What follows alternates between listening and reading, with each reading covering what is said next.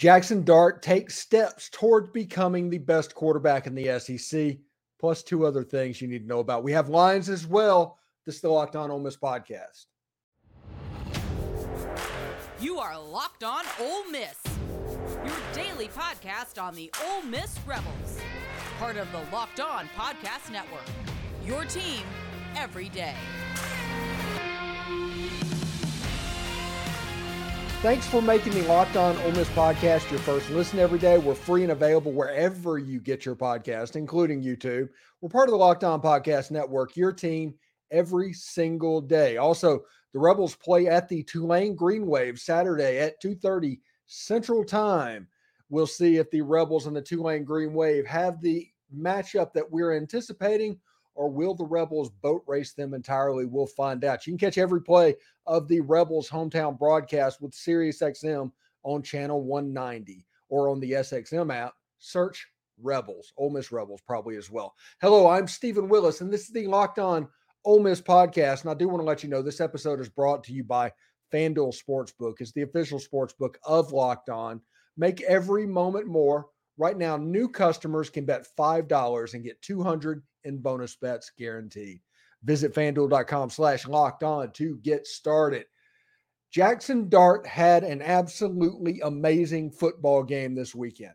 And he not only just had a good game where he looked, you know, just the casual fan, if they watched that game, they could tell that Jaxson Dart was playing well. I'm going to tell you why he's playing well and why what he did in that game should get Ole Miss fans excited. It, it's it's a really unique thing. Now, newspaper coverage after the game was pretty spot on with people. Sports Illustrated, our Jaxson Dart and Tre Harris poised for a breakout season at Ole Miss. Um, the AP Dart and Harris combination is dominant as number 22 Mississippi pulls away from Mercer 73 to 7. And David Eckert from the Clarion Ledger did Jaxson Dart win Ole Miss quarterback job over Spencer Sanders? What Lane Kiffin said after the win. These were the main talking points after the game, and we're going to talk about a few more um, after this is over. But right now, the quarterback position kind of stole the show. I think Jaxson Dart started like 11 for 11 for 200 and something yards and was playing really, really well. He just he went a little over two quarters had over 300 yards passing. He was like 18 of 25 or something like that. Four touchdowns, all to Tre Harris, by the way, the wide receiver transfer out of Louisiana Tech. And the decisiveness in which Jaxson Dart was playing the position was not something we saw last year. You saw real growth, real understanding, real quick twitch, being able to think and process information and get the ball where it needs to be. It doesn't matter if you're playing Mercer or if you're playing Georgia. Whenever a coverage presents itself, the ball is supposed to go to a, uh, a certain location. Now, I'm not saying the ball will be completed because that the talent of the opponent comes in the equation, but the ball needs to go to the right space. Against Mercer, the ball was going to the right space. There was a couple of slips out of his hand to where it didn't quite come off. But for the mo- most part, you had a situation where he was hitting wide receivers downfield with accurate passes, getting the ball to the right person for the one on one that Lane Kiffin wants. And the offense was just kind of purring. And I think he was in the game for like eight possessions. I think he played eight possessions or something like that on Saturday. I could be wrong about that number. It could be nine, but if you look at the drive chart, it was basically touchdown, touchdown, touchdown, touchdown, field goal, fumble, touchdown, touchdown. And that fumble, which happened, I think, on the nine or 10 yard line, somewhere going into the end zone, Ole Miss was getting ready to score another touchdown again. Um, other than that, the offense played pretty spot on, pretty flawless. And the fumble was thing. Once it got a little bit later, it kind of got sloppy at times. Not necessarily as bad as we have seen. Like last year's Central Arkansas game was worse. And we don't even need to think about what one double A FCS games was like when Ed Orgeron was here. Um, and Jacksonville State beat Houston Nutt. These F- FCS games have a chance to get squirrely. Those teams don't have the talent of this team. At one point, just before I get into the second part of the Jaxson Dart thing, at one point during mop up time, almost had a five star quarterback in. This was like severe mop up time, like Kinkead Dent playing mop up time. Five star quarterback in at quarterback, multiple four star wide receivers in the game. And the running back is a, I think, a former four star or high three star that was a backup running back at Oregon State last year. This is different. And as an Ole Miss fan, we need to process that and understand that and set our expectations accordingly. Because going into an Ole Miss football game, we are picturing what the roster is going to look like for us and what the roster is going to look like for them. And most of the time, the talent advantage goes to them, not anymore.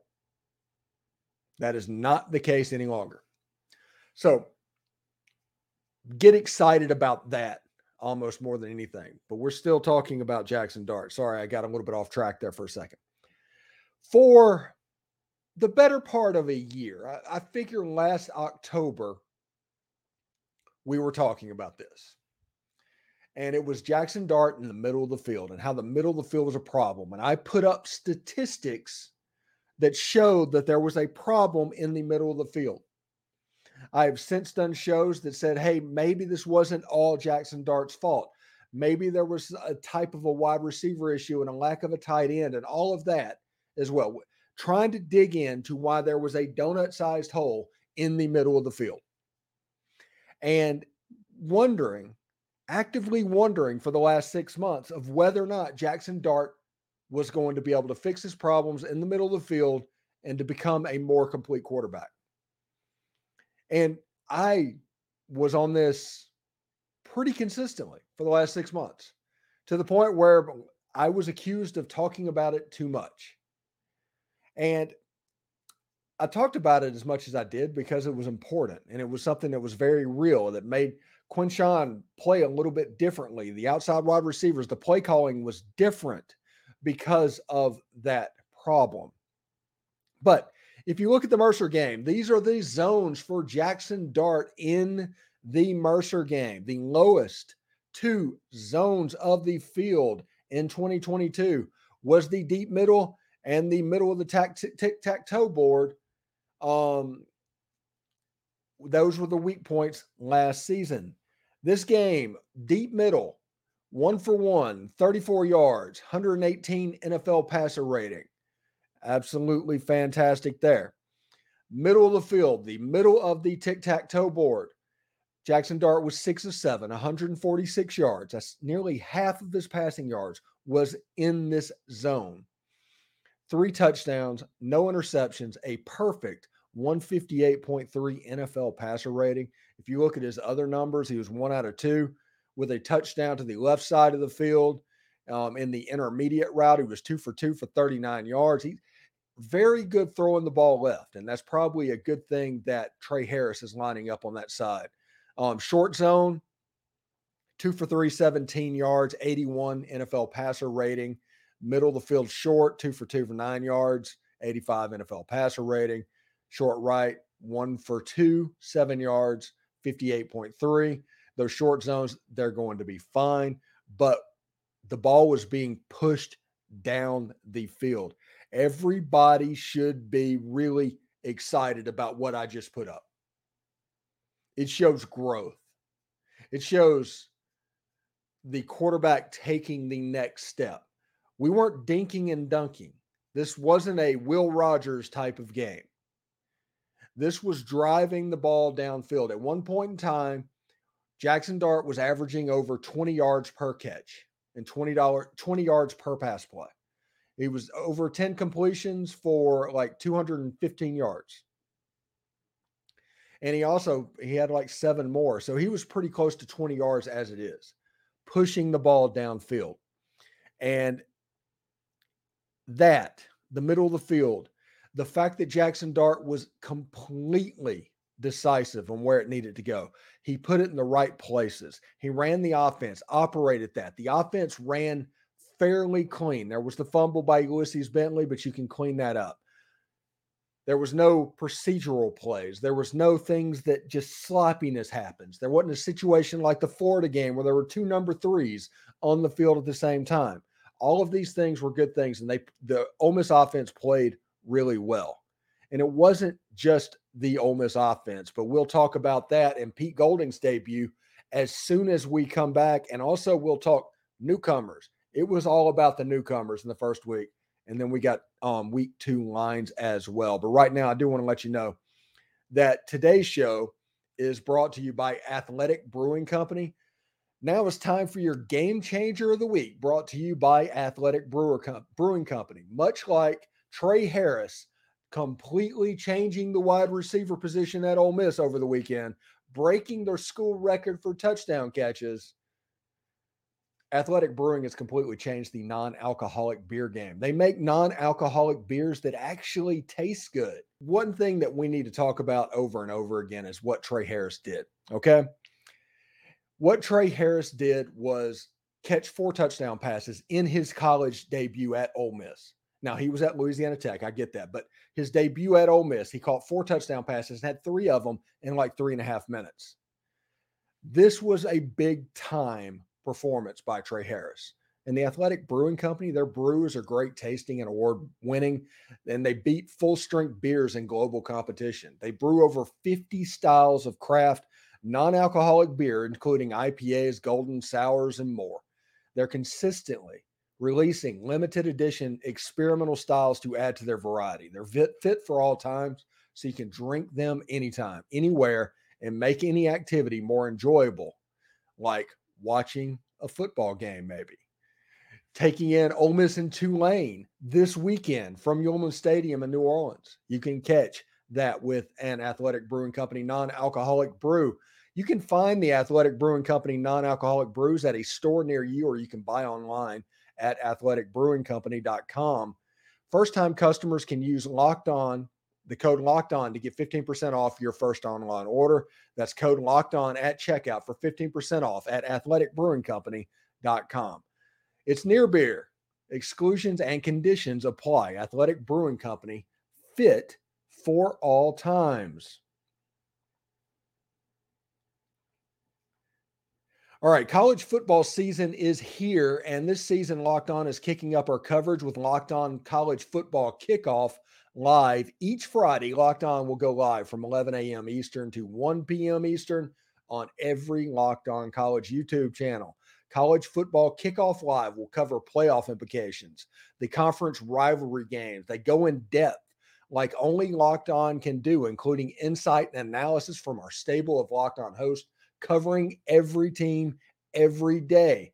Find Locked On College Football Kickoff Live every Friday from 11 a.m. to 1 p.m. Eastern on any Locked On College YouTube channel. You won't want to miss it. Our friend Alex Dono from Locked On Hurricanes was on the show this past week and said that Colorado was only going to win two games this year. And, you know, I'm, I'm sure Prime, Coach Prime, is keeping receipts on that. We don't know if Deion Sanders, Coach Prime, is going to bring that up, but Alex Dono was pretty emphatic about what he thought Colorado would do this season. The Rebels play the Tulane Green Wave Saturday at 2:30 Central. Tre Harris goes on for more touchdowns, maybe. I don't know. Catch every play of the Rebels hometown broadcast with SiriusXM on channel 190 or on the SXM app, searching Ole Miss Rebels. There we go. All right, whenever you look at this Ole Miss game, the first play for Mercer, just a straight up the gut run. Quarterback gets there, scores a touchdown. It honestly looked a lot like remember when Bo Wallace ran that against LSU in like night or in 2012. Almost said 1912. We're not that old. Uh, on 2012, where he gets in Tiger Stadium, he has like a 70 yard touchdown run. That's kind of what it reminded the quarterback from Mercer. But he's a good player. It, they make plays. They do a nice job of scheming stuff. They do a good job of making players on the defense move and exploiting that space. The problem is they're not good enough to go up against a team like Ole Miss to where if they get behind the chains at all, it's over. It was complete and utter domination on the defensive side of the ball after that first touchdown. For example, that first touchdown run, the first play of the game, Mercer gained 75 yards rushing. It was a 75 yard touchdown run. Now, if you look at the total at halftime, Mercer had 73 yards. So that means throughout the entirety of the first half, they gained negative two yards, something like that. Their rushing total was somewhere in the neighborhood of 15 or 16, um, more than that as they get into like the mop up time of the game. The defense played pretty well, it was pretty dominant. Now, there's some questions, and probably with what Ole Miss was put on film, they were doing a combination of two things. Okay. Some of Ole Miss's best stuff, they're probably holding back because they're saving that for Tulane. And I, I don't think they're going to try and save it for Alabama, but I do think they tried to save it today. So we had, did not see one of the things or that Ole Miss does best. I don't. I do not think Ole Miss put on their film what they did best. The flip side of it is some some interesting stuff, some interesting formations, some interesting concepts. Probably did get played in that first game because Tulane and Alabama and Georgia Tech and LSU, they're all going to have to spend time on their scout team preparing for it stuff like that happens. You ha- you don't you want to save some of the stuff that you do as that is the best stuff that you do, but you also want to put stuff on tape that is going to cause the other team to have to waste time preparing for that. If that makes sense. And I think Pete Golding did that. Daijahn Anthony got an interception in the game. They lived in the backfield. Suntarine Perkins actually led the team in tackles. I talked all the time, and I have talked all the time about Suntarine Perkins has never stepped on a football field when he wasn't the best player on it. I don't know that he still hasn't. I thought when he got to college it would slow down, but nine tackles all over the field. He has a nose instinctually for the football. And Pete Golding can just use that each and every time to build a defense that can be pretty stingy.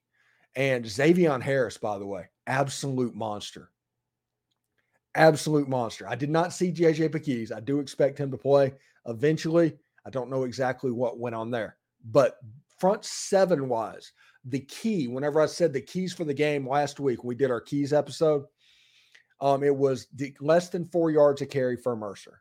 And this was with a 75 yard run on the first play. Mercer averaged 2.5 yards per carry. So that's a win there. Jaxson Dart was effective on the middle of the field. As we pointed out, that's a win there and newcomers having to really perform. And let's talk about that real quick before we go into lines. Couple of newcomers made all of the plays basically. Tre Harris, four touchdowns. His basic Ole Miss debut was an SEC Player of the Week type performance, like six catches, 133 yards, and four touchdowns. He was just a beast. And whenever he has the ball in his hands, the one thing you notice is like pre injury Laquon movement and and running with the football. I don't know about speed. I don't know about anything like that, but the physicality that he plays with and the athleticism that he has honestly reminded me a little bit of pre-injury Laquon. Picture um, Laquon Treadwell versus Alabama in 2014. That Laquon Treadwell, and and and that guy was a special player. But the movement that you see after he gets the ball in his hands and the way he works, it's pretty instinctual and physical indeed. And now we talk about Suntarine Perkins. Nine tackles, had a sack. The TFL was the sack, had one pass defense. Just great plays for the young freshman. He's the, he was the best defensive player that has come out of Mississippi since Tony Connor. And you can absolutely see why. Now it's going to get a little bit tougher this week, and we're going to get into that as this week goes on. But whenever you look at what this defense could be, how the performance can go, all of that good stuff, eh, be pretty fired up about that indeed. Uh, it, it it's it's pretty cool. I, I'm pretty fired up about what can happen even defensively because I've described my prediction for this defense, and we all know if you watch this show, it's conky. They're good at one or two things and things like that. I think they're at least at that level at that point. That that level was almost the floor at this point after seeing the team play this weekend. So we'll see exactly what this Ole Miss defense can do against Tulane. The kicking situation, a little bit interesting. Alternating kickers. I mean, I guess you can get away with stuff like that. Um, they they both performed admirably. Nobody missed a kick. Punt game was okay. He almost busted one. We almost gave up a punt return for a touchdown. Jalen Knox ran him down. We we did talk about last week about the return guy that Mercer has, and he's he's a legit NFL prospect. So we'll see exactly what goes on there. But if you look at the big things and our keys to the game, our three things match up. Is yes, we did everything that I wanted to see and that I thought was keys for the game last week. So I'm pretty fired up about that. Now, when we come back, we are going to go over week two lines. They have come out. We're going to talk about exactly where the Rebels sit versus the Tulane Green Wave. But right now, I do want to let you know that today's episode is brought to you by FanDuel. Get ready for the NFL season with an incredible offer from FanDuel. FanDuel. It's America's number one sports book. Right now, customers, new customers, can bet $5 and get 200 back in bonus bets guaranteed. Plus, all customers who bet $5 will get $100 off NFL Sunday ticket from YouTube and YouTube TV. Now, this is the best time to join FanDuel. I mean, it really is. Just the Sunday ticket thing makes the $5 bet worth it. The app is easy to use and you can be on everything, bet on everything from Fred's spreads to props and even more. So visit fanduel.com slash locked on and kick off the NFL season with an offer you won't want to miss. FanDuel, it's an official partner of the NFL. Thanks for making the Locked On Ole Miss podcast your first listen every day. We're free and available wherever you get your podcast, including YouTube. Part of the Locked On Podcast Network, your team every single day. Hey, just another reminder go to the go to Sirius XM and on channel 190, that's 190 this weekend, you can listen to the Ole Miss Rebels home team broadcast of every play of the Ole Miss Rebels versus the Tulane Green Wave. You can also catch it on the SXM app by searching Ole Miss. So do that, search that, enjoy the ball game and the sounds of David Kellum. Always fun to do that. All right, week two lines. Can you believe we're already week two? we were rushing to get the offseason over with and and now we're already like into the season and just you're just dreading it getting away from you. It's, it's it's a mess. But if you look at the week two lines, now Vandy is a 10 and a half point underdog at Wake Forest. This game is on the ACC network Saturday morning at about 11 o'clock. This is a game Vanderbilt has to have. They are an underdog. Vandy has a talented team, but well, talented for Vandy, um, and under their terms. This is a game they have to get. No Sam Hartman. This Wake Forest team is going to be a little bit different. If Vandy can pull this off, they need to go 4 0 in the non con. I think this is a game they can win. I'm not overly impressed with Wake Forest right now, but we will see exactly what happens there. Ball State's at Georgia. Georgia's a 45 and a half point favorite over the Cardinals. If honestly, if Georgia plays like they did against um, UT Martin and Kinkead Dent, they're not going to cover the 45 and a half. But uh, this is a situation. Ball State, they must be pretty, pretty bad. Our no line games of the week, we're talking about that. Eastern Kentucky is at Kentucky. It's a no line game it's a situation to where if they're talking about this game on Tuesday, it's a problem.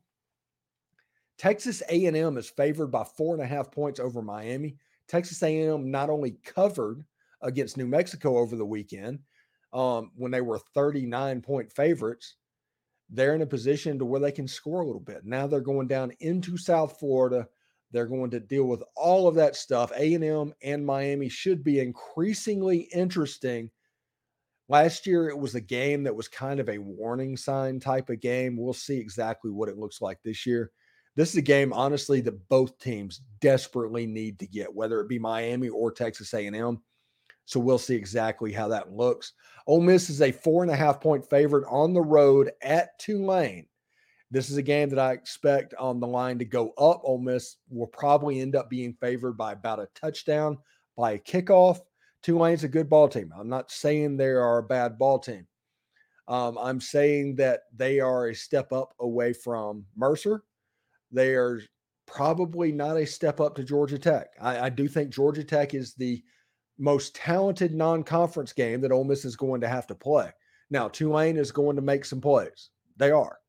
They, Michael Pratt threw four touchdowns. Um, they do not have that running gap back. They do not have that running game. Wide receiver, they have a, a little jet at wide receiver that caught some touchdown passes as well. South Alabama, I don't know if they're good. I know that Carter Bradley, the um, Gus Bradley's son, who's the quarterback of USA, had a pretty decent day. Um, decent quarterback play appears to be the Achilles heel for Tulane. They're going to have to line up and really stop Quinshon Judkins. And and also USA's um, starting running back was Kentrell Bullock. Um, so literally, they were playing a game with the team starting our third or fourth string running back last year. Really interesting indeed. Um, I, I I think Tulane is going to be a decent test.